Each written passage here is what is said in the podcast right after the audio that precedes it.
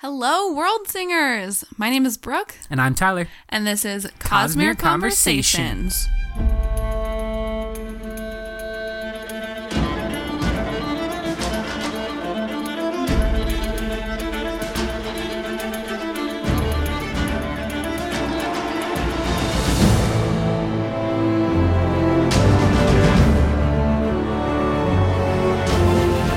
back for episode 16, a continuation of our last episode where we brought to you all of the key characters from Oathbringer that have the last name Kholin.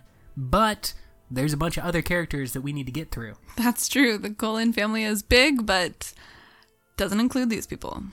And for At least not yet. Uh, well, yeah, I mean, we do have Shallan kind of joining the Kholins through marriage. So Yep. I guess the Kholin family is ever expanding. And I did think, in a weird way, Kaladin is like a little bit like Dalinar's son in Oathbringer.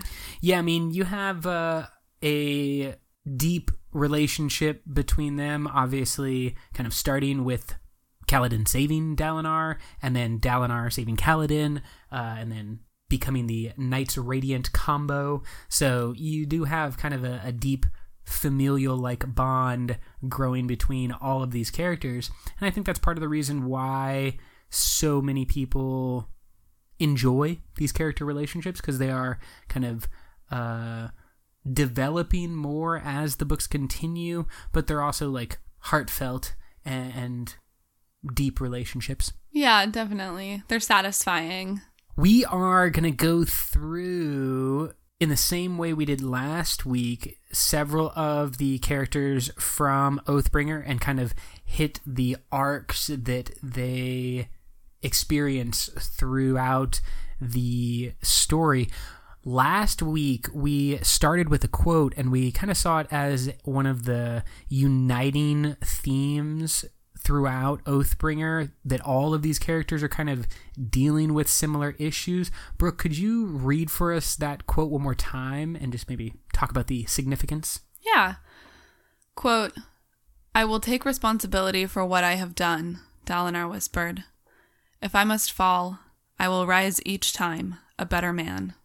End quote.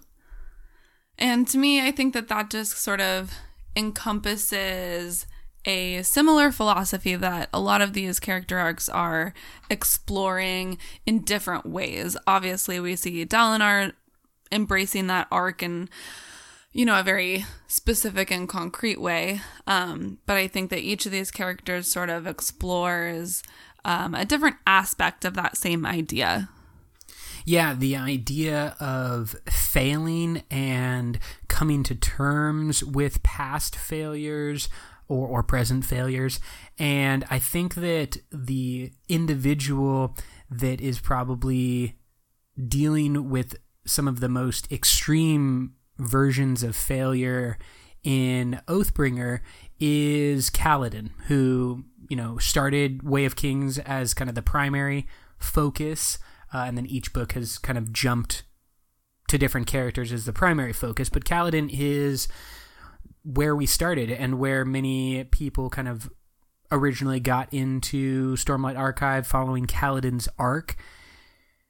He's a troubled individual, always has been a troubled individual, and without going into like years of background about Kaladin, I do want to keep us like pretty tight on just what happened in Oathbringer, but I think it's just kind of important to remind everyone that as long as we have known Kaladin, even in the flashbacks, he does seem to be an individual that has struggled with depression in one way or another. I think the most obvious in the flashbacks is with uh, like seasonal depression. Yeah, I was going to say weeping. definitely seasonal depression. I like, there's a really nice moment in Oathbringer when it's raining and he's thinking about how the rain makes him feel so crappy. I'll drop the quote here. Quote, Perhaps it was time, for once, to stop letting the rain dictate his mood. He couldn't banish the seed of darkness inside him, but Stormfather, he didn't need to let it rule him either. End quote. And I really connected with that because, like Kaladin, I do not like rainy, overcast weather. It makes me really sad. It always surprises me how good I feel when the sun finally comes out again. So I just connected with that. And I thought it was a nice marker of growth in Kaladin as well that he sort of recognized that he is powerful and like has the ability to fight against these things that make him feel not good or fight against, you know, external things and stand up for himself and make a better life for himself. Um, and I think that's a theme that we see with Kaladin throughout Oathbringers. He sort of embraces his power and embraces who he is and who he's become. Yeah, absolutely. Specifically, we see this early on with Kaladin. I think it's like chapters five through eight or so in the book. Is that Kaladin is racing home uh, to hopefully save and warn his family, his mother and father, uh, and, as well as the people of Hearthstone, his home village, not even really like a, a major city. But he fails. He fails at that. His goal was to get back before the Everstorm uh, swept over yeah, and he misses that by a long shot, like if days, I remember right. Yeah. yeah. And so he, he runs out of Stormlight. He ends up just having to walk back through the weeping rain to just kind of drizzle, uh, which affects his depression. He's pretty down when he arrives. He's expecting everything to be destroyed. He's expecting the Voidbringers to have um, killed many of the people that he grew up with. And instead, he returns to the mansion of one of or a couple of the the big moments in his early life where is it Roshone? Is that yeah, Roshone the village keeper whatever. He's hanging out and Kaladin has this moment when he like punches Roshone in the face and is like a Roshone small time. I really shouldn't be worrying about him so much. But I think the big moment that Kaladin has when he's back in Hearthstone is obviously meeting up with his family, but then revealing himself as a knight radiant to the people and his mother and father, as well as their their newborn son, uh, little baby, Kaladin's brother. And he has this moment where he basically says, like, I can't leave these people with darkness. I can't leave them with sadness and he instead has this kind of triumphant moment. He like flies up in the air and starts glowing, and his mom has glory spren coming off of her or awe spren. And it's just a super nice moment to start the book on, with like Kaladin on an upper. Uh, yeah. and having this nice moment. But as Oathbringer continues, I found one of the most interesting things about Kaladin's arc is how how connected he feels to basically anyone, uh, including Voidbringers, including the the Parshmen who he comes across shortly after that moment. Yeah, and that's one of the biggest uh, conflicts that he comes across in this book is that as he has sort of expanded his circle, gotten to know more people, more different kinds of people and and let them in and let them affect him, he comes into this conflict of how do you protect people when the people you're trying to protect are on all different sides and all of those sides are fighting each other and they're not compatible. Like he can't protect one side without hurting the other side and he loves them all and I find that obviously is like a beautiful sentiment, but it's also a tiny bit surprising. I mean, I don't think that we see many characters who, in the kind of complex way that Kaladin is experiencing this, who just have almost like a universal love. I mean, it doesn't come across really as love in the most like traditional sense, but I, I like I find this as like an interesting point about Kaladin and Oathbringer is just like dude cannot stop caring about people. Yeah, I and I think that's why for me this is my favorite book in terms of Kaladin because I relate to that very deeply like this really intense empathy where he truly understands the point of view of everyone. Like he understands why the Parshmen feel the way they do. They he understands why uh, the Alethi feel the way they do. He understands Elhokar and everything that Elhokar is trying to do. Um, and it's overwhelming. Absolutely, and he has a experience early on with the a group of Parshmen that throws everything that we know into chaos. Specifically, Yeah. that the Parshmen are not uniformly turning into the same type of war form that we saw from the Parshendi. Yeah, and f- picking up from the end of uh, Words of Radiance, you know, since then I've just been thinking in my brain, like, oh my god, they're just gonna be all these monsters ravaging everything. And then we see them and they're basically like normal Alethis. I think the strangest thing for me understanding the complexity that was shown in Oathbringer is we don't really know what the desolation is or what these experiences that have happened in the past. For me, I had the image of the Parshendi as even when we saw their perspective, Venli or Eshonai, I still saw them as, you know, different from human, uh, you know, separate. And in Oathbringer, basically anytime we saw the listeners, they were presented basically as human. And actually, a couple of uh, drawings, I don't think they were necessarily canon drawings or, or done by the professional artist that Brandon hires, but a couple of drawings that just like fans did that showed the listeners as very, very humanoid. And it's not what I envisioned in my head, but it's also not incorrect. Like Really? th- yeah, I always saw them as like basically human, just with like the marbled skin, and they have a little bit of like thicker um stature, I guess. Yeah, even though that's the description, like I'm saying I'm wrong in, in the way that my brain, but they were not human to me or humanoid to me until Oathbringer. Uh, even when we had like Eshonai's perspective, I still didn't envision them in my brain as a, a similar thing to the humans. Well, and I think that's what like Kaladin comes across as Yes. he's like, oh my gosh, these people.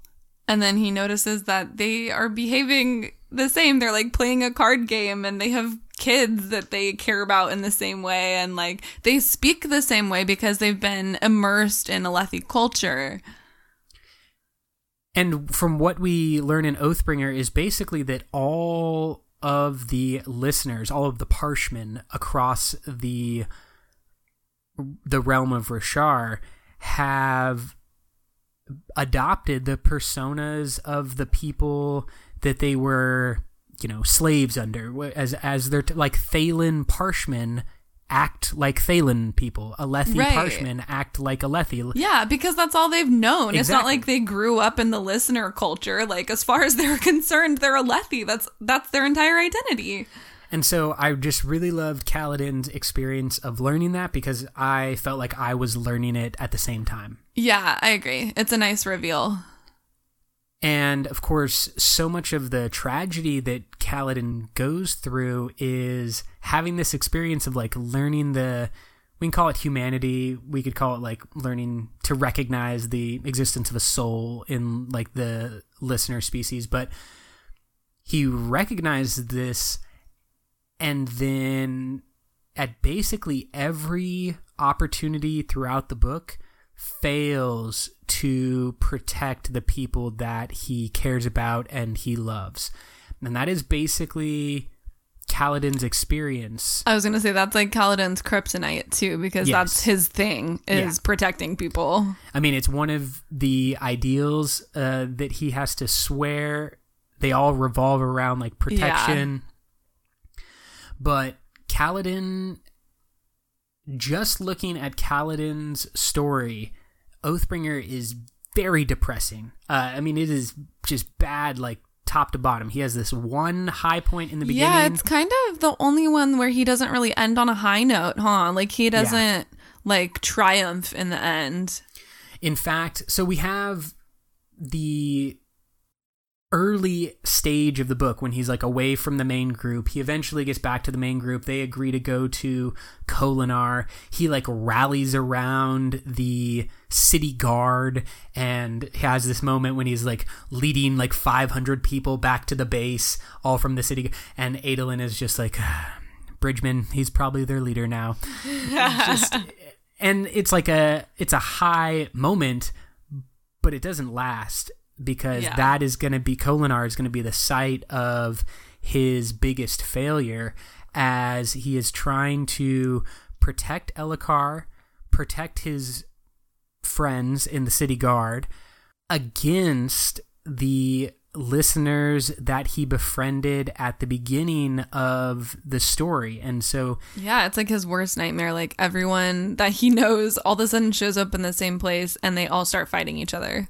and it is Oh, and. Moash. and and eventually obviously Moash is going to come in and make that even worse. even yeah and, i mean Dang you, Moash!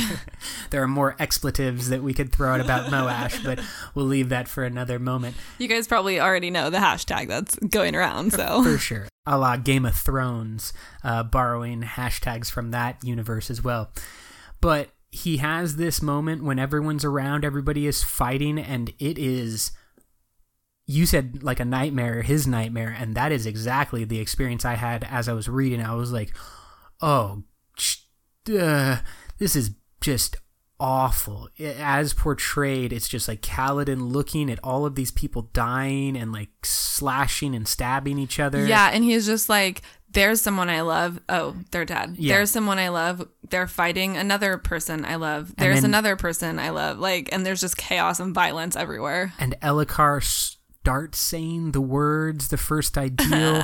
Moash comes in, and Kaladin's like, Moash, no, no, Moash. And then Moash kills It's like in slow mo. Yeah, and everything is just really bad, and it breaks Kaladin. I mean, Yeah. Kaladin has obviously had the very low points before. He was a slave. Yeah, like He he's gone through so much and he has hit, I feel like what everyone thought, including Kaladin himself, thought was rock bottom. Yeah, I mean, he then- went to the edge of the uh, the pit. Yeah, the honor chasm. the yes, the honor chasm, uh, and it you know was going to commit suicide. I think in that moment he doesn't say the first ideal, but he he does have um, kind of a understanding and then reckoning in the first book. But we thought that was his low point, and this just feels so much worse. And it's made clear that it is so much worse because of Kaladin's failure to say the fourth ideal at the end of the book, specifically because of like where he's at psychologically um, after this kind of devastating moment that I think ends like part three of the book. Yeah, I I think I think you're right. But I think this is kind of a cool I mean, maybe that's not the right word. But I think this is a poignant parallel in a way to like a recovery process. Like I think we've mentioned a few episodes back, sort of a running motif through this book of addiction, different kinds of addiction. Um and that recovery process of like it's not a straight line up if you're recovering from anything, whether it's an eating disorder or depression or PTSD, like doesn't matter what it is, like you're going to relapse and you're going to like have moments when you're not uh, you know, consistently moving forward. It's like that two steps forward, one step back kind of thing. So I think that this is kind of a cool parallel there. Well, I think you're 100% correct. But just think about how rare that is in a story, in a movie, in a Oh, yeah, Like, absolutely. It just doesn't it happens all the time in the real world. It happens all the time to like you and I and listeners out there, but it's not something that's often portrayed. Right. The we don't see that. hero's story is basically like, you know, you start at one place, you begin your journey, you fall maybe once and then you pick yourself back up and you Right. have your heroic moment. Yeah, Like, yeah. It's basically like you you go down and then you go up and Yeah. then you end on a high. and note. that's the character arc. yeah, because then the movie ends and like the end. but Kaladin, it feels right now like where we left him. Maybe not at the very end of the book. He he has kind of uh Yeah, I mean he's definitely doing better. Yeah. by the end, but as you not- said, like he doesn't say the fourth ideal. even as he is looking once again, this is now at the Battle of Thaylen City, he's experiencing that same thing, watching his friends die, watching the Sadeas's army fight against the Kholin army. So you have this experience and he's looking around, he's like, I know I have to protect these people. I know that's my my thing. I know that's what I'm supposed to do as a Knight Radiant. And it seems like it, we're going to have another one of these triumphant moments when Kaladin says an ideal and bursts into light and saves I think the day. that's actually in Shadesmar when he almost says it. okay, so yeah, right right before the the Yeah, like before begins. they drop into the battle. Yeah, and he fails. He basically can't say the ideal. yeah, and Syl is like, "Come on, Kaladin, do it." Yeah. like you're ready, and he's like, "I will," and he like he just can't. Now what ends up happening and it's i think a quite a beautiful way to handle failure it must be nice to have a Syl around but Syl does say you know Kaladin maybe you don't have to save everybody this time maybe someone else can save you and that's when uh, I think Dalinar is going to merge the three realms together. Yeah, I think you're right. And so Kaladin has his big gigantic fight against Amaram. We talked about that last week. So much going on in the fight itself Yeah. and like at and in Thaylen City in general. Uh that stone and it we believe it was one of the unmade, right? That uh, Amaram ingests Oh yeah, it definitely is.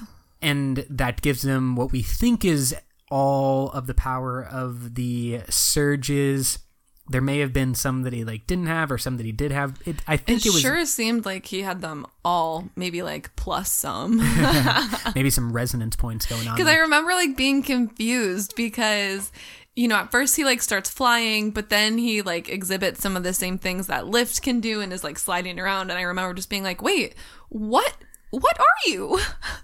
the heroes are victorious, I suppose. You know, it's a. I mean, it's a it's a downer of a book. Like I, I honestly don't think that there is a bunch of happiness. I do think that this was a lot of tragedy. We have a tiny bit of joy coming from like Dalinar's storyline, but there's there's a lot But his storyline is rough too. yeah, and it's not like we come out of Oathbringer and everything is okay. Yeah. I mean, there's we're basically looking down the pipe of like a long, drawn out war between various different sides. Like economies are going to struggle, religion and the religious fight is going to pick up. You have Teravangian uh, like joining Odium, so it's just like seems just like bleak outlook. Absolutely. I mean, it, it's tough, and I think we talked about this in our first Oathbringer breakdown. It's just like there's a lot of sadness going on, and I think Kaladin embodies that perspective, and then to not get overwhelmed by that, we jump to the different perspectives. Mm. Like, for example, Shallan. Did you want to say anything before we move on to Shallan? Um, no, I don't think so. Okay, because Shallan is obviously, I would say, our second main character. She's the star of Words of yeah. Radiance. She does a lot in Oathbringer. Absolutely, I, and I think that in Oathbringer, she also has a lot of important growth as a character. And hint, hint, I also think she has the most growth as a Knight's Radiant. We'll talk about that. Do you think in a moment? Well, in a, in a I- uh, moment. Let's go through her her character first before I start speculating on the Knight's Radiant stuff. Well, uh, just in terms of growth, I mean, I feel like I actually don't see her growing all that much in Oathbringer. I think that Oathbringer is kind of like a catalyst for change. Yeah, exactly. I think this is all the crap that you go through before you go through a big like growth spurt personally. You know, there's always that moment where you're just like everything is a disaster. I'm just in this like soup of awfulness. And then after that, you're like boop boop boop boop boop level up. I like the uh, Mario call sounds. thank nice. you. Thank you. But we have Shallan who comes out of Words of Radiance as one of the only, uh, other than Kaladin, the other Knight Radiant that is known about. Uh, she is incredibly significant for the war effort and as a member of, you know, Dalinar's new team that he's building. And yet, in the beginning of the book, we see her as very dismissive and uh, she's kind of ignoring a lot of what's going on with the war effort and the economy of Urithiru. She is off doing her own thing a little bit, which eventually I think we figure out is her building up her squires. Uh, but she's like, she's not a hundred percent in the effort uh, of the yeah, I mean, I think sort of similar to Renarin, she is like trying to figure out what her place is because who she thought she was, like the niche that she thought that she fit for most of her life, she is now sort of rethinking. Jasnah's not there to like manage her studies, and she's kind of like, I don't know, is it really important to study right now? There seems to be more important things, um, discovering new things about herself, and she doesn't really know what to do with all of it or like where she fits in. Yeah, and I'm going to be honest, I did not like Shallan in the beginning of the book. I was struggling to see the significance of what she was going through. But as part one and part two turn into part three and part four, it really starts to make sense. She has a big moment early. I think it might be part two, maybe even part one, where she is going to lead a group of mainly bridgemen and maybe Adolins with them uh, down into the depths of Urithiru, where they will face off against the one of the unmade, the Midnight Mother. Yeah, I thought that was one of the coolest moments. I just really liked that Shallan got to do that, and I think that battle can tell us a lot about the unmade. Which we explored in, I think, episode 13, so you can go back and listen to all of our unmade theories. What's uh, the name of the Midnight Mother, the real name? Re-Shephir. Re-Shephir, there we go. And Re-Shephir is banished, but not defeated by Shallan, right? We we don't think that Shallan killed Re-Shephir, right? That, yeah, I would say that's probably true. We don't really get a confirmation either way. Shallan just kind of opens her eyes and it's not there anymore. But yeah, I would say that's probably a good guess. One of the most important things that precedes facing off with the Midnight Mother is a story that Shallan tells that will be her story throughout Oathbringer that continually comes up, and that is the girl who looked up. We briefly talked about this story before, but it is significant to understand. We have the girl who's in a city that's surrounded by a big, gigantic wall, and nobody knows what the wall is for, nobody knows why it's there. The girl keeps asking questions. She eventually climbs the wall. That's difficult. Uh, she gets to the top. She goes down some stairs and she finds light. She finds specifically Stormlight to return to her people. And Shallan tells this story originally, and it's going to come up again with everybody's friend Wit or Hoid. But this story of the girl who looked up is also Shallan's story. It's a it's a mirror I feel like it's a tiny story inside of the bigger story. How do you think it reflects Shallan? I think that the concept of a girl who feels uh, trapped or surrounded by a lack of knowledge or a lack of uh, the correct people around her, and then goes off on her own to kind of have this triumphant, uh, you know, climbing climbing of the wall, finding the stormlight, returning it to her people. But the way that the story is told, both by Shallan at different times and by Wit at, at different times, I think is really what's important. I think as we return and kind of reread and re listen to Oathbringer, we'll find that as that story changes, as different aspects are emphasized in that story, it's hinting at changes that the characters themselves are experiencing as well. Mm, yeah. And I think that's that's a pretty good call because when Shallan uh, thinks and speaks about her childhood and her home life, she talks about like darkness encompassing the house, sort of. So I think you're spot on with sort of relating that to her.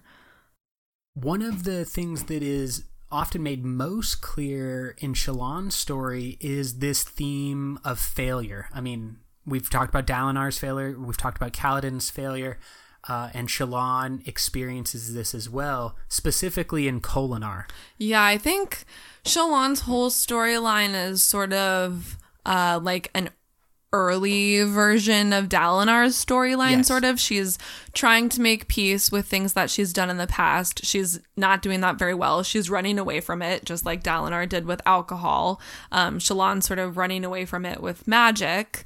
That's a really good call. Like, Shallan's addiction is her magic. Yeah. And I think that we have talked so much about addiction with Teft and Fire Moss, Dalinar, and alcohol, but we did not mention that basically what Shallan is dealing with is magic addiction and uh, the different effects of that addiction is now I want to go reread the whole thing and just think of like and kind of watch Shallan develop this addiction Yeah. because that's what it is. Yeah, it's I don't think I really like put those pieces together until now, but she uses it exactly like, you know, a drug a addict drug, yeah. would. Yeah, where she comes across uh, circumstances that might be a little bit stressful and sh- her thought is automatically, I can't do this by myself. I need something to supplement me. Yes.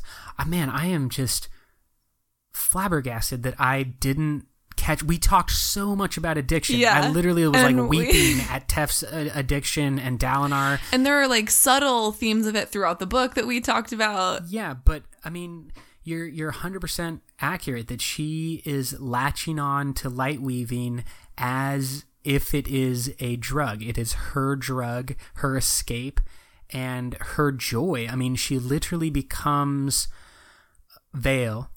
right. She experience- remains in these exterior characters for days, weeks at a time. to experience you know a joy that she is not experiencing as it's no different than Teft uh, getting high Yeah. or Dalinar getting drunk Exactly. it's like nice call nice call So beautiful. Good writing, Brandon.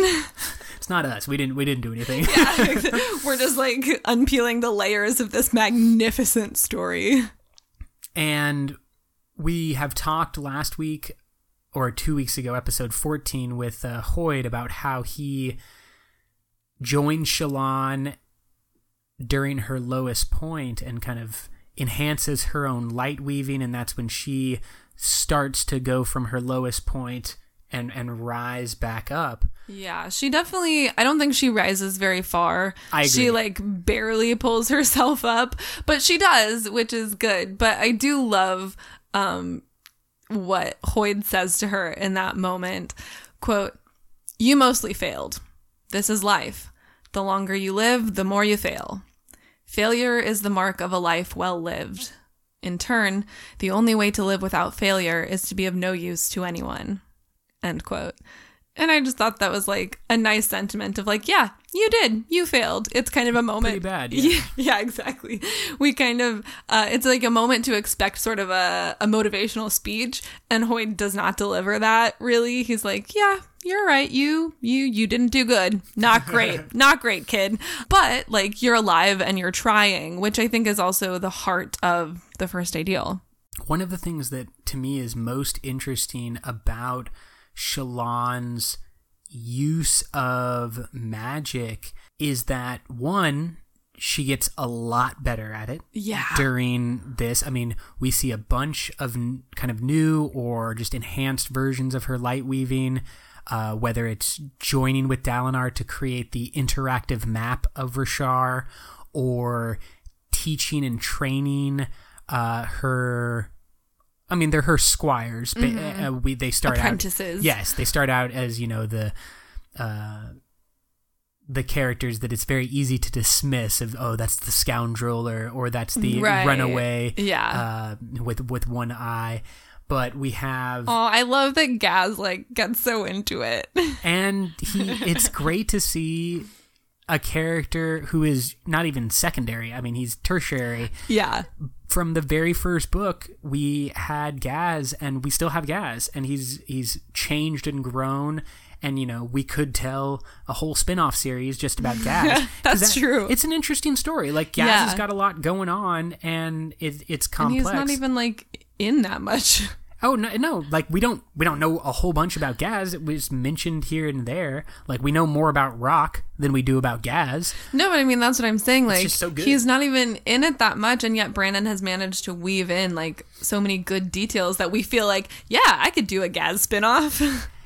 So Shallan's powers are escalating and they're increasing, but part of what she is dealing with is I hesitate to give specific psychological disorders, but like I see it as like a split personality type of thing that she is struggling with. I know a lot of people are like kind of throwing that around on the internet as well. Like, oh, obviously Shallan has multiple personality disorder. And I mean, I am not a licensed therapist, but it's always been my impression that if you have multiple personality disorder, you're not like aware of it. Well, I don't think she has multiple personality disorder. I think what you said about it being a drug or an addiction Yeah. is closer to what's going on. But the way that it's manifesting with these three distinct personalities and characters, I do think is important. So we have Shallan, the girl who killed her mother and father. We have Veil, who first appeared in Words of Radiance. Yeah, and As- she comes up as sort of a lower class version of Shallan that can mix with the ghost bloods. Like that was her original purpose was like ghost bloods go between Veil. Absolutely. And she is defined in part by the big gigantic hat that she wears and I Yeah. think the white and red yeah, cloak. white uh, coat. Yeah. And then we have Radiant or Brightness Radiant. Uh, this is from Shallan's perspective. Herself as Jasnah. Yeah, kind of. I mean, yeah, the the hero Shallan, the She's like very stately and poised, um, always sure of herself, and like sophisticated. What I think is most interesting in terms of Shallan's power growth is obviously what happens with Wit during uh, his version of the telling of the story of the girl who looked up. When I mentioned this in episode 14, Shallan's light weaving power is kind of like augmented reality where there's little holograms that dance around on top of the real world but you're still aware of the real world and it's like you know the map that Dalinar can see but you're still you still know that you're in a room looking at a holo or a light weaved map but when Hoid boosts her power it's like virtual reality when they like step into the story and the walls disappear and vanish and it and it's much more realistic when Hoid is giving her that boost. So that's like big power moment number 1. And then that she's able to use it again later the in the battle. Yeah. So during the battle, she is able to create hundreds, if not thousands, of Yeah. soldiers to assist the Kholin army against Sadeas's army. And importantly, she gives the soldiers weight or she yeah, gives them they have like physical substance. Yes, physical substance. Great way to say it. Because they are able to actually not fight or like kill anybody, but to kind of put up a momentary challenge to an, a real individual. Yeah, they're They harder to get through. Yeah, exactly. They swing a sword and the sword actually bounces off. Maybe not infinitely, and they're obviously not complex, but it might be like, you know, instead of a Previously, like you waved your hand and it like disintegrated. Now they can hold up against at least a couple swings of the sword before they go away. And Shallan specifically mentions that she believes this is a combination between her two powers of Illumination and transformation. excellent. Those are the surges. Uh, Yeah. And so she does think that it is kind of a combo resonance point between her two powers. That's a huge power up. But then I think the most interesting thing that happens to Shallan and this is this is not coming from me directly. I did pull this off of uh, the Stormlight Archive Reddit. Yeah, there's been a lot of people theorizing about this, so I don't feel bad reiterating it because it's been said a lot. So I think, because I agree with the person from Reddit, I think that Shallan is the first Knights Radiant that we have seen who has manifested Shardplate. I think that at the end of the book, the way that Shallan presented it is that all of her personas, Shallan, Veil, and Radiant, were all creating light weaved soldiers with, you know, that weight we talked about. But then And I think they're like holding hands, aren't they? Yes, and, mm-hmm. and so they're all kind of working together and simultaneously. But then, when I think it's Jasnah Yeah, I think it is. who comes out to meet Shallan after the battle is over, she goes up to Shallan Shallan, the one that she believes is like in the middle and is the main Shallan. Normal Shallan. Yeah. And that Shallan is light woven and it disintegrates when Jasnah approaches her. And I don't think so. it does. And then she looks to Veil, and Veil disintegrates.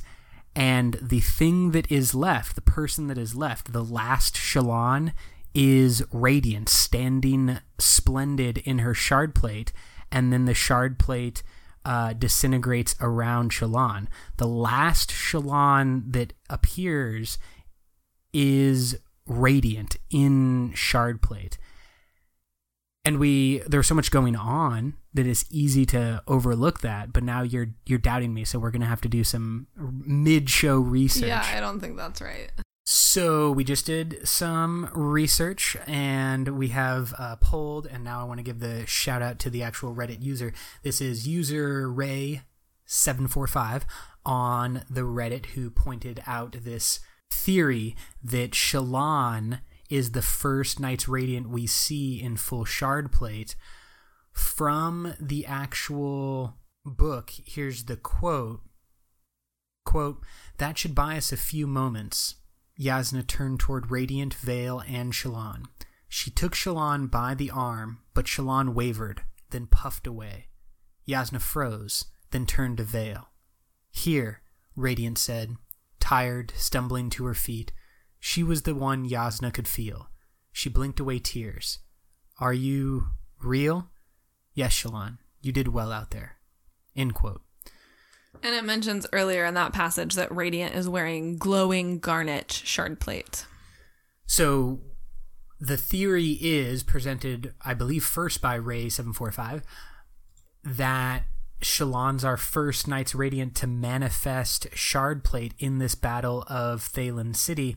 And we also know that she does not have to say additional ideals in the same manner that other Knights Radiant do. So it would also make sense that she didn't have like one triumphant moment where she said some words and then manifest Shard Plate. She's able to do it with her uh, like the sacrifice of truths by telling like yeah, she speaks truths. And well, and she was ahead of most of the other budding I mean, yeah, Knights absol- Radiant. absolutely. Yeah, by the time we see her in the first book, so Those are our two big characters, but we still have some more to round out this episode. I mean, I do want to just quickly mention Shallan's relationship with Adolin Oh, of course, because that because is his role in her story, I think, is just really sweet and really important. And I love that he is able to see her even when she's like trying to disguise herself and she feels like I'm not good enough for this amazing man. Like, I don't know why he loves me, but he does. Um, and she tries to hide from him, and he is always like, wait, nope, there, there you are. And it's just super sweet, and I love it.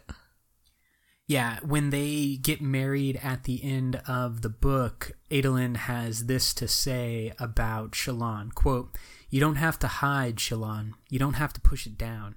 Maybe the vase is cracked, but that only means it can show what's inside. And I like what's inside. End quote. So cute. It is cute. Anything else we want to add about Shallan? No, that's it. Okay, so moving on to Taravangian. Taravangian, definitely a minor player in Way of Kings and Words of Radiance. I mean, is Taravangian ever a minor player? a minor player compared to Odium. Uh, yeah, no, no, you're, you're totally right. He Shots is fired. he is definitely uh, a significant mover in the world of Roshar. In terms of screen time, we only see him in Way of Kings and Words of Radiance in the Interludes. interludes, uh, where in Oathbringer he is, you know, quite apparent throughout many people's storyline. Dalinar's most obvious, yeah. uh, but but even in other characters mention interactions with Taravangian as well. So important things that happen in Oathbringer with Taravangian. One, he is the first leader to join Dalinar's alliance. I mean, we know why. Absolutely. I mean, he's working uh, to, at that point, he is working to become king of all humans on Roshar. He already has two kingdoms under his belt through the use uh, of Szeth as the assassin. He was able to put himself on the throne of a second kingdom. And he joins the alliance to hopefully take power.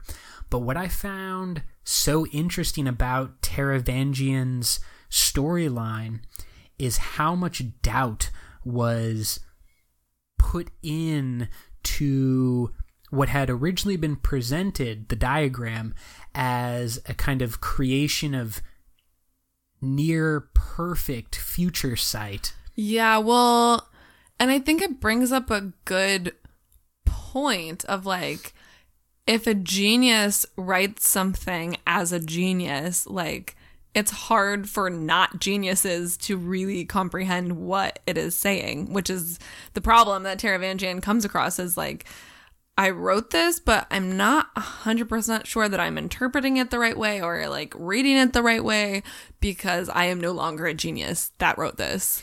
Well, and he has a near genius day in Oathbringer. It's uh, using the phrase genius to mean his highest point ever when he created the diagram. He has a near genius day. What is interesting about that day is that one, he purposefully does not finish his test to see out how much power he's allowed to have because he knows that they'll take away his power if he passes. I, I just love that aspect that like previous Taravangian was like if you are too smart, you don't get as much power. Yeah. Like just being intelligent does not lead you to make the best decisions. well, and I think especially because he knows that his intelligence is inversely related to his compassion, and he knows that that could be bad.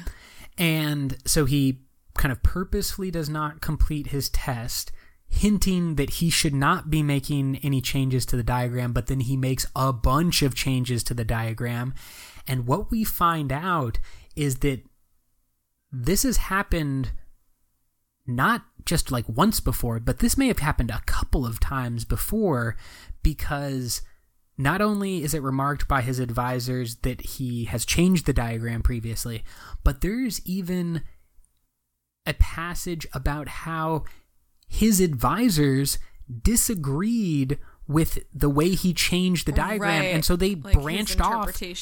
yeah they, they he like his advisor branched off and went off to do his own thing following like the og diagram before Taravangian it's weird when you start to try to put together this concept of like oh we had this perfect diagram that told the future and now Taravangian's been taking advantage of it. But wait he's also been changing the diagram over and over again the diagram's been wrong about Dalinar Right. and Taravangian is then going back and being like, "Oh no, it wasn't the diagram that was wrong; it was my interpretation of the diagram that was wrong."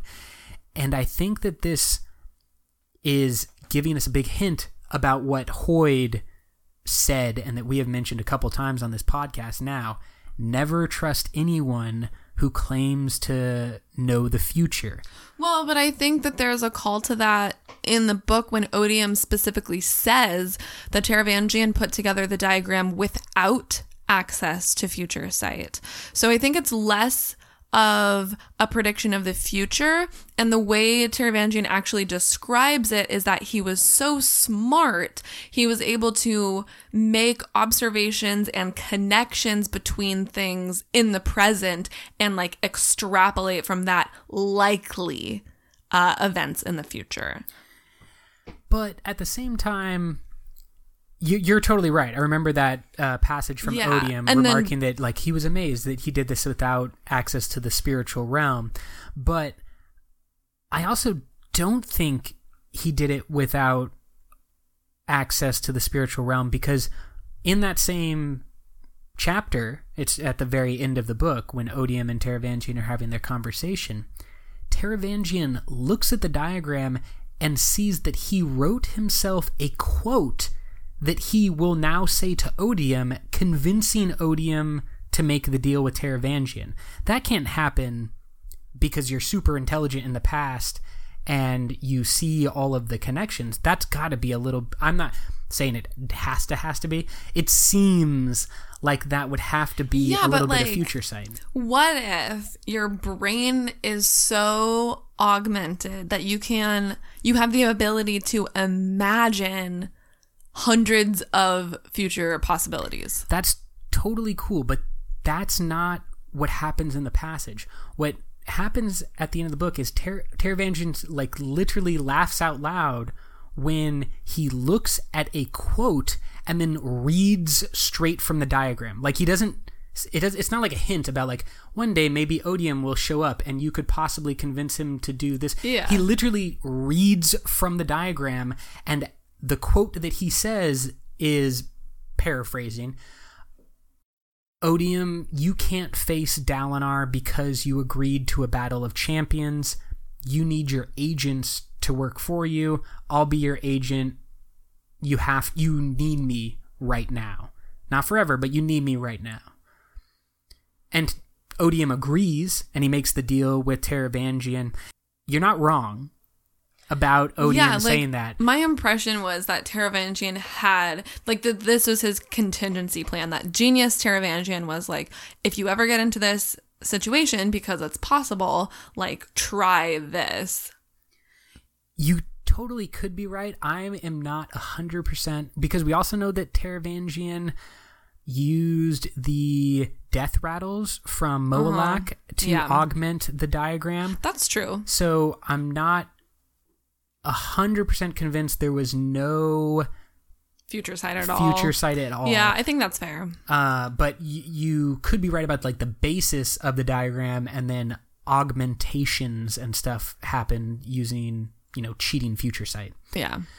But what I think is most significant about that final meeting with Taravangian, and re- really the only reason I wanted to talk about Taravangian, is because he is going to drop this hint from the diagram that I think is hugely significant.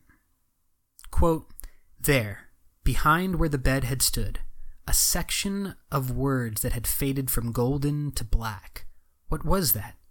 As he drew near, Taravangian saw that the words were blacked out into eternity, starting from this point on his wall, as if something had happened here, a ripple in what Odium could see. At its root, a name, Renarin Kholin. End quote. So Renarin is like literally in a blind spot of Odium. Exactly. Odium, for whatever, because this is what's happening in this moment when Taravangian sees this, is that Odium is like boosting Taravangian's uh, power of the diagram. Well, yeah, he just comes in and he's like, "Oh yeah, I know about your diagram." Bam. Yeah, like but- this is all of it. Well, yeah, but he's like he's letting Taravangian see the diagram through Odium's eyes. And so when Taravangian cannot see this point, he's viewing that through Odium. So that's like the hint that we know that Odium can't see what's going on with Renarin Kholin. This is another, in my view, game breaker that's going on. Uh, Renarin is a blind spot to Odium. Yeah, and like, why do you think that is? I have no idea why that is. We know that he has Renarin has bonded a corrupted Spren. But I. Why would that matter to Odium? Yeah, exactly. It seems like that would almost bring him closer to Odium. That is the fear, obviously, that Jasnah has, and that's the fear that we presented in the last episode when we were talking about Renarin. But I have no idea why a bonding a corrupted Spren would make Renarin blind to Odium. Could it be something specific with Renarin? I don't know what that would be, but okay, so like there's something with his name. There's something about Renarin's name. Oh, maybe One that is that born he was unto born himself. unto himself, and that is like a protective layer, sort of. kind of like maybe there's something going on that's like Harry Potter esque, where like, and this is- could be like totally wrong, but like the mother like passed on some protection or like something is going on with like Renarin himself. What if, like, what if Evi used some sort of like eerie magic when she was pregnant with Renarin? Possible, Because she is like yeah, not around tradition of- Dalinar, Dalinar Yeah. at all. a tradition of uh cultivation or like the people from her land that's normal that, you know that like all groups have of just like oh when you're pregnant you should do this to protect the baby And she probably didn't with Adolin because she was like trying to be a good Alethi. Yeah. But then Dalinar's gone forever and ever.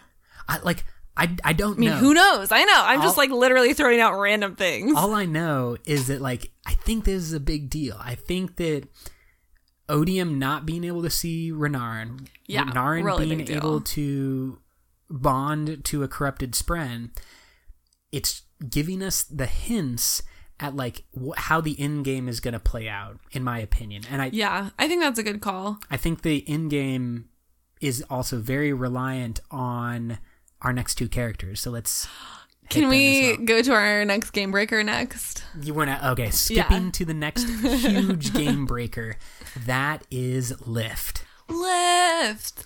So we knew that she was a little bit unique before this, but it's heavily confirmed in Oathbringer that Lift is a game breaker lift does not play by the rules by any of the rules. It seems like doesn't like care about rules yeah, Lift like- is just like I'm gonna do whatever I want. we see this multiple times, but most significantly is that Lift is able to, at will, jump into the visions that Dalinar is having and is at least somewhat protected from Odium's sight as well. She is able to kind of avoid Odium's power. Well, it seems like she can avoid pretty much everyone's power because the Stormfather specifically says, her out too. "Yeah," because she shows up and Dalinar's like, "Who are you?" Like Stormfather, what the heck? And he's like, "I didn't, didn't invite her." Yeah, and he specifically says, "quote This is a creation specifically meant to defy my will." And he's saying that a creation of cultivation, I think. Like he's Um, saying cultivation did this to defy my will. Yeah, because he goes on to say, quote, this child is tainted by the night watcher. This is unnatural. She goes too far, which she's referencing the night watcher and cultivation and the hand that they have had in this. Yeah, and I find this very interesting. We talked about how Dalinar's boon and curse were not actually a boon and a curse in the Right. traditional sense. They were a a gift of cultivation, possibly cultivation playing a hand she knew Mm-hmm. she would have to play in the future. But I think she's doing the same thing with Lift. It does make me wonder. I mean, obviously we don't know, but Lift, you know, quote unquote, went to see the Night Watcher, which is exactly what Dalinar said. But it could be that her story is the same as Dalinar's, where that's what she went there for, but she actually ended up interacting with cultivation herself and not the Night Watcher. Yeah, because we know that Lift said that she wanted or wished for things to stop changing or for her to stop Just changing. yeah, herself to stop changing. Yeah, and so she she thinks she's 10 cuz she can't she doesn't count above Yeah. how many fingers she has. Uh, but she's definitely not 10. She's like a teenager, 13, 13, yeah. 14, yeah. We know she can metabolize Stormlight. Yeah. We know she can interact with Wyndle. And Wyndle says in Edgedancer that Lift must exist at least partially in the cognitive realm in order to be able to interact with him physically the way that she does. Now we see a bunch of the cognitive realm in Oathbringer, not Lift there, but we do see that it is possible for physical beings to live in the cognitive realm. Uh, yeah, and kind of dip in and out. yeah, and people like uh, Khriss, Cosmere Scholar, are obviously jumping in and out, and you have the whole city of Silverlight that is not just inhabited by Spren, it, it also has people there as well. So we know that's not an impossibility, but it seems like kind of like what Jasnah did at the end of Oathbringer, where she described without effort being able to see into the cognitive realm instantaneously and her powers being much much greater. Or I'm thinking, I mean, it's kind of just the same as like the emotion spren that we see in Shadesmar, how they exist in the cognitive realm, but little pieces of them sort of shine through to the other side. and this would be like the reverse Yeah, so Lift is mostly in the physical realm, but there's a little piece of her that's just always sort of dragging or trailing through uh, the cognitive realm. this is just a weird idea but you know how the spren manifest in the physical realm as like one part of their body that is Uh-huh. all existing in the cognitive realm what if hmm what what if like an aspect of lift's mentality or something is like in the cognitive realm I was gonna say, what if her stomach is in the cognitive realm? Just her stomach and, and that that's why she can metabolize Stormlight. I mean, I know that's like weird, but it's definitely weird, but that's what I was saying is like something, some part of her is like in the cognitive realm. Stomach, why not? there's just like a floating stomach in Shadesmar. But Lift is a game breaker. Lift doesn't follow the rules. Renarin doesn't follow some of the rules. Both have blind spots, or both are blind spots to Odium. They've got to be important in the larger fight. Like, I wonder. I feel like either Renarin or Lift has got to go on to be like the humans champion against Odium. Like, wouldn't that make sense? Why would you not pick the game breaker to be like your point person against the enemy, you know? Well, I think that there is at least some speculation that Lift is going to be uh, that Yeah, I mean, that's what I'm saying. Yeah, I, I think that that I maybe I think Renarin could be like um, the person who sets up Lift to become the champion. Like I think he's super necessary too, but I, I think that it's Hmm. On the other hand, Renarin actually fought an Oathbringer, and Lift has a stick.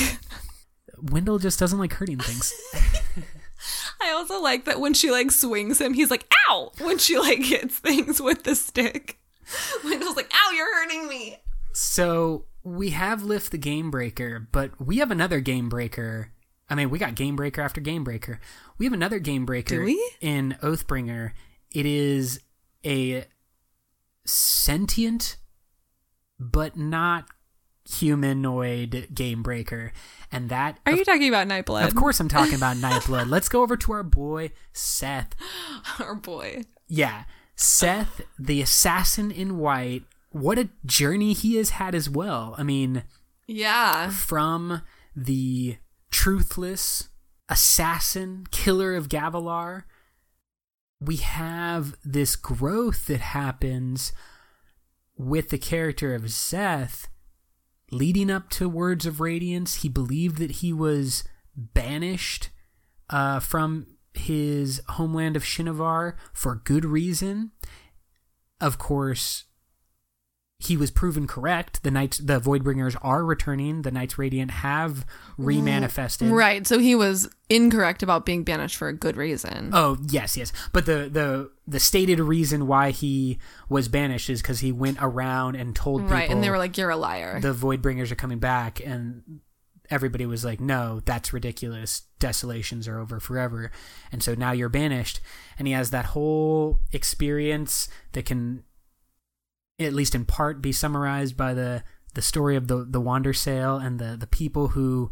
Hmm. Thinking that the king is around and gonna punish them for all of their bad deeds. yeah. Total side note, but the like parables told in these books are Real really important also. And there was a few told in Oathbringer that I haven't quite been able to like You can't put all the pieces together yet. yeah, but I know that they're important. Always pay attention to the stories and the parables. Yes. they are i mean tolkien did this as well with telling song or, or having the characters singing songs or reading poetry and telling tiny stories within stories i know modern author uh, pat rothfuss is well known for this as well. You know stories or songs within the bigger story. But this is the way that brandon kind of joins that that group of individuals is like these parallels and stories that are going on. In this one the girl who looked up was huge but there were there were several others. Those side stories are super important. Szeth of course ends words of radiance by being given nightblood by Nale and he's going to continue training with Nale as a skybreaker His in- relationship with Nightblood is so cute. I mean, it's fairly fantastic.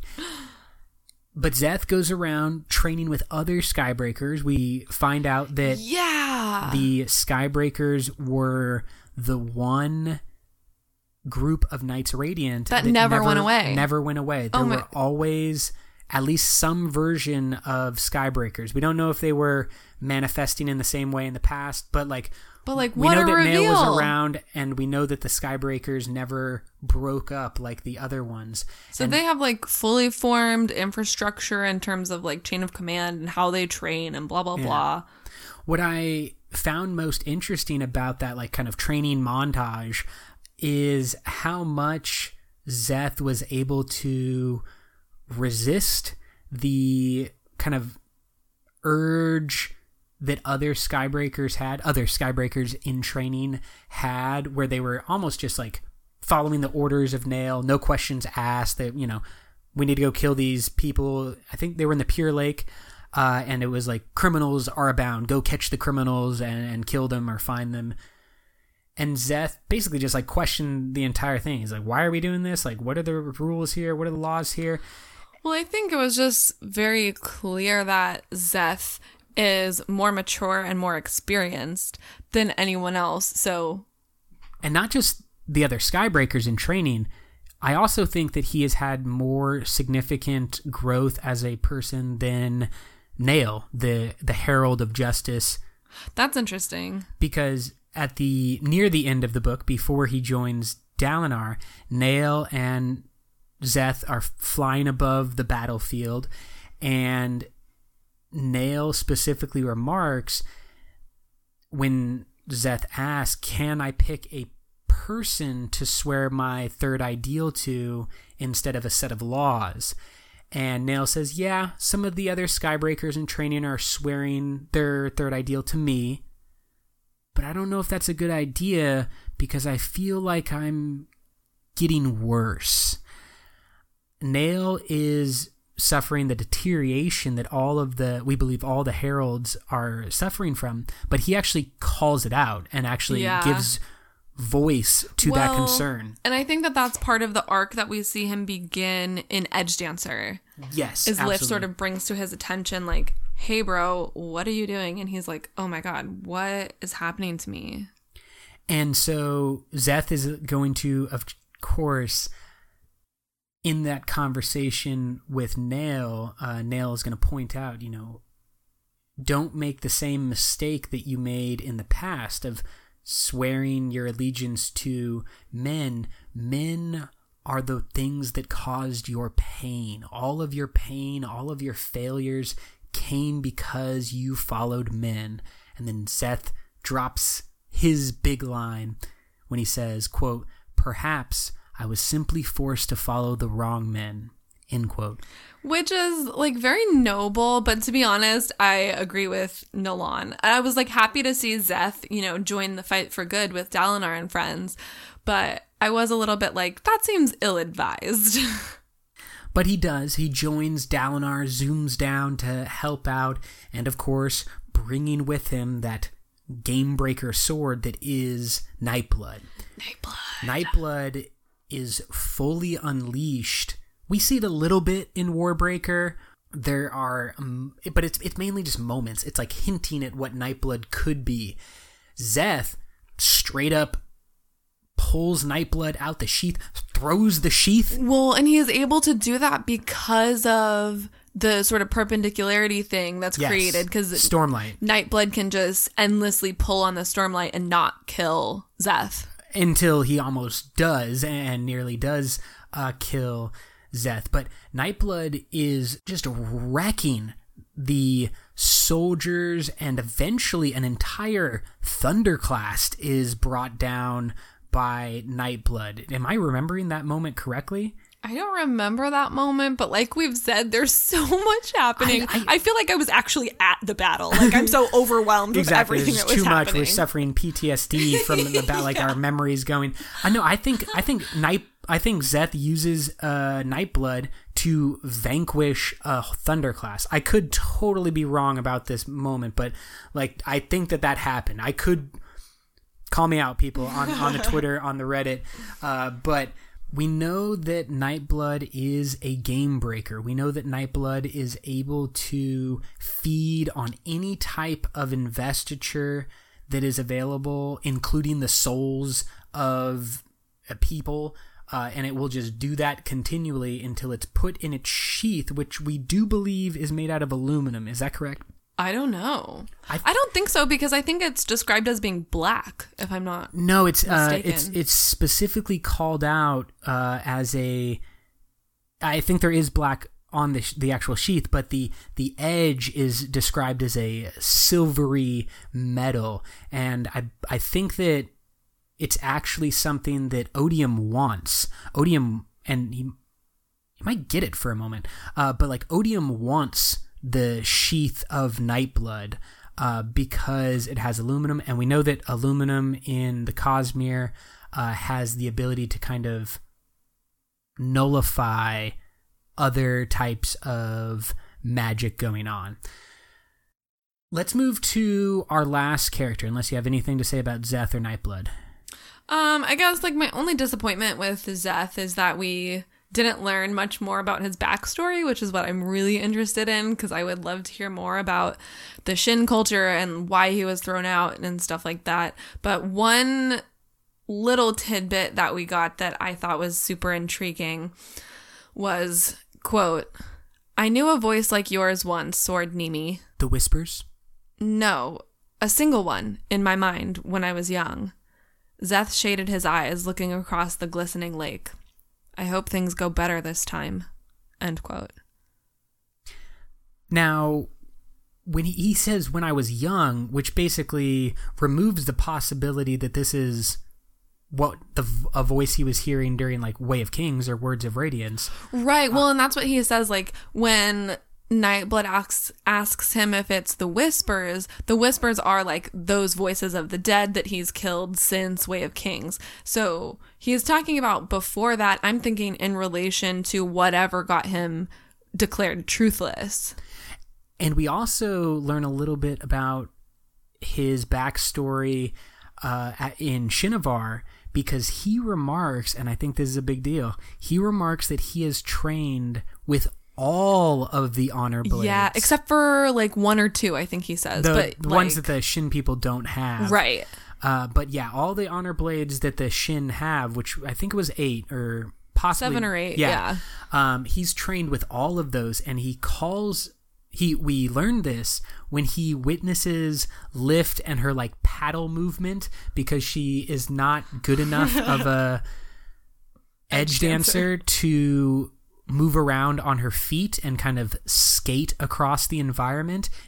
Instead, she's down on her knees, and Szeth calls us out. He's basically like, I could do better because I trained as a young person with the edge dancer honor blade. Right, which is also what makes him such a powerful warrior because not only is he practiced with having the surges, but he's practiced with how to fight against them as well. Yes, and I think that that is going to be hugely important. Yes. Like he might become like a professor of the Knights Radiant in some way, like you know, teaching everyone and kind of leading the training of the that Knights Radiant. That would be very cool. Okay, let's move on to our final character. Probably one of the most interesting characters and one of the most significant in the next book or or possibly the fifth book in the Stormlight Archive.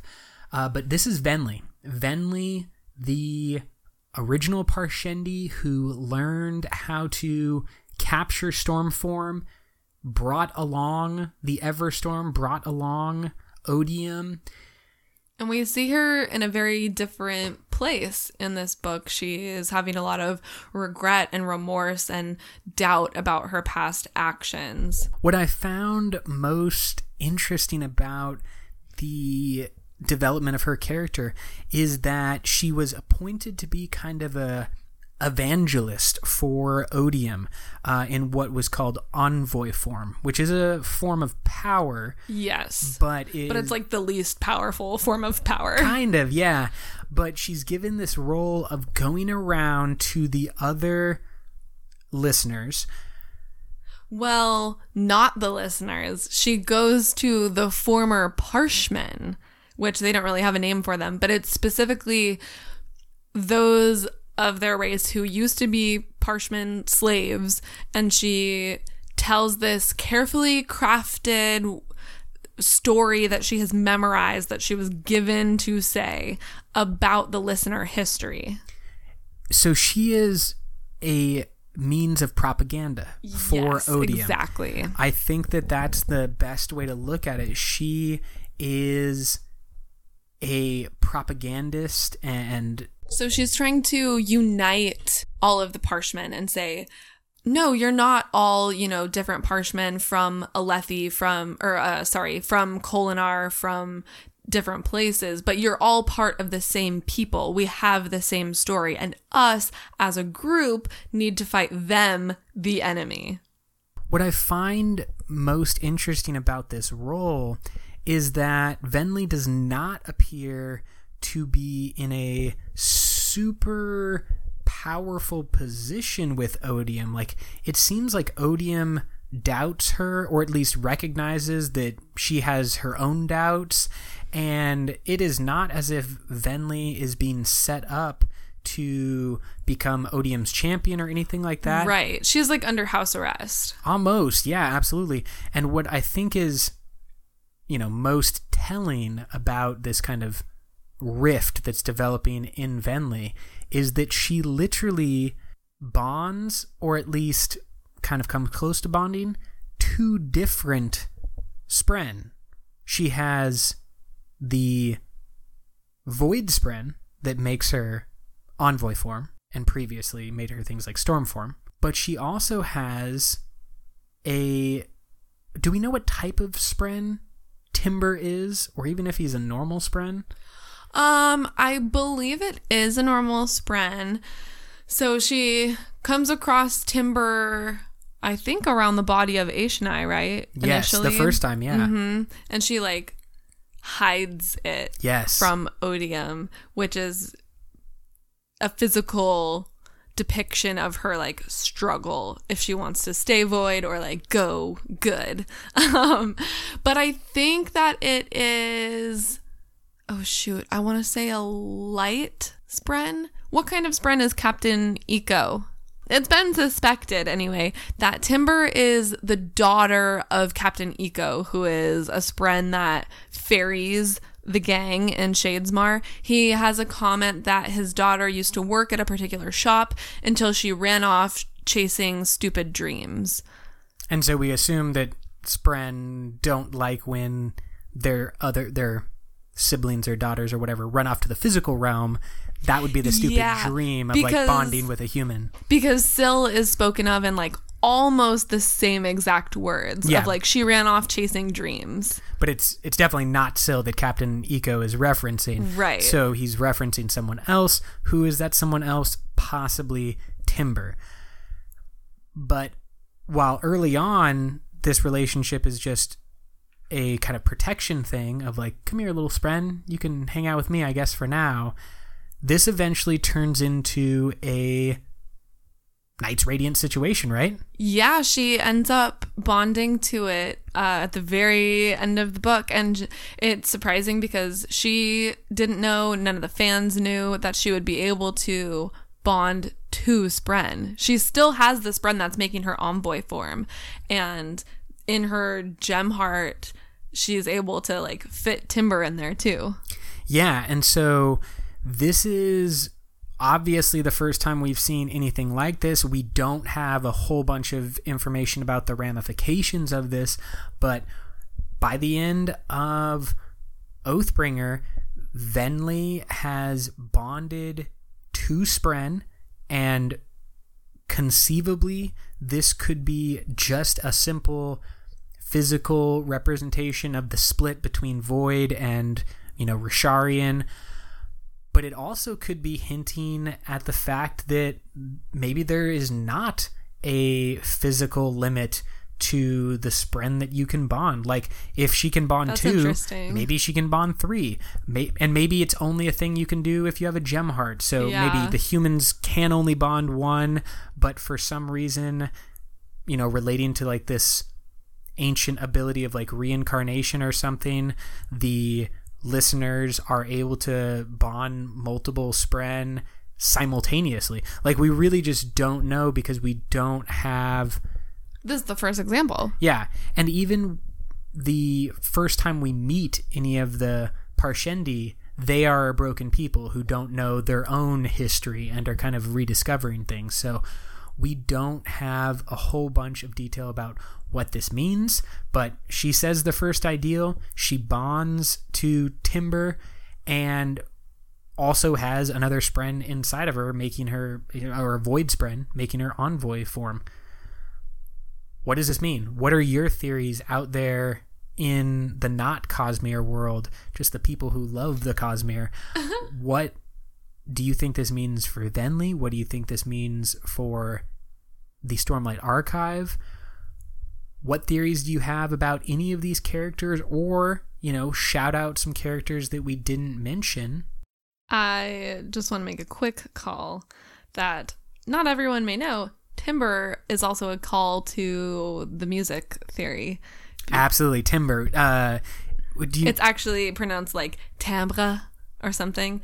And I'm not going to do a good description of it, but it has to do with like the uh, sound quality, like it's used in relation to people's voices a lot. The timbre of their voice was XYZ. So we're going to continue to learn all about that music theory and probably do an entire episode just talking about the music theory in the future. Because there's so much give us a shout out on Twitter, Facebook, Reddit, at Cosmere Convo. Until next time, life before death, strength before weakness, journey before destination.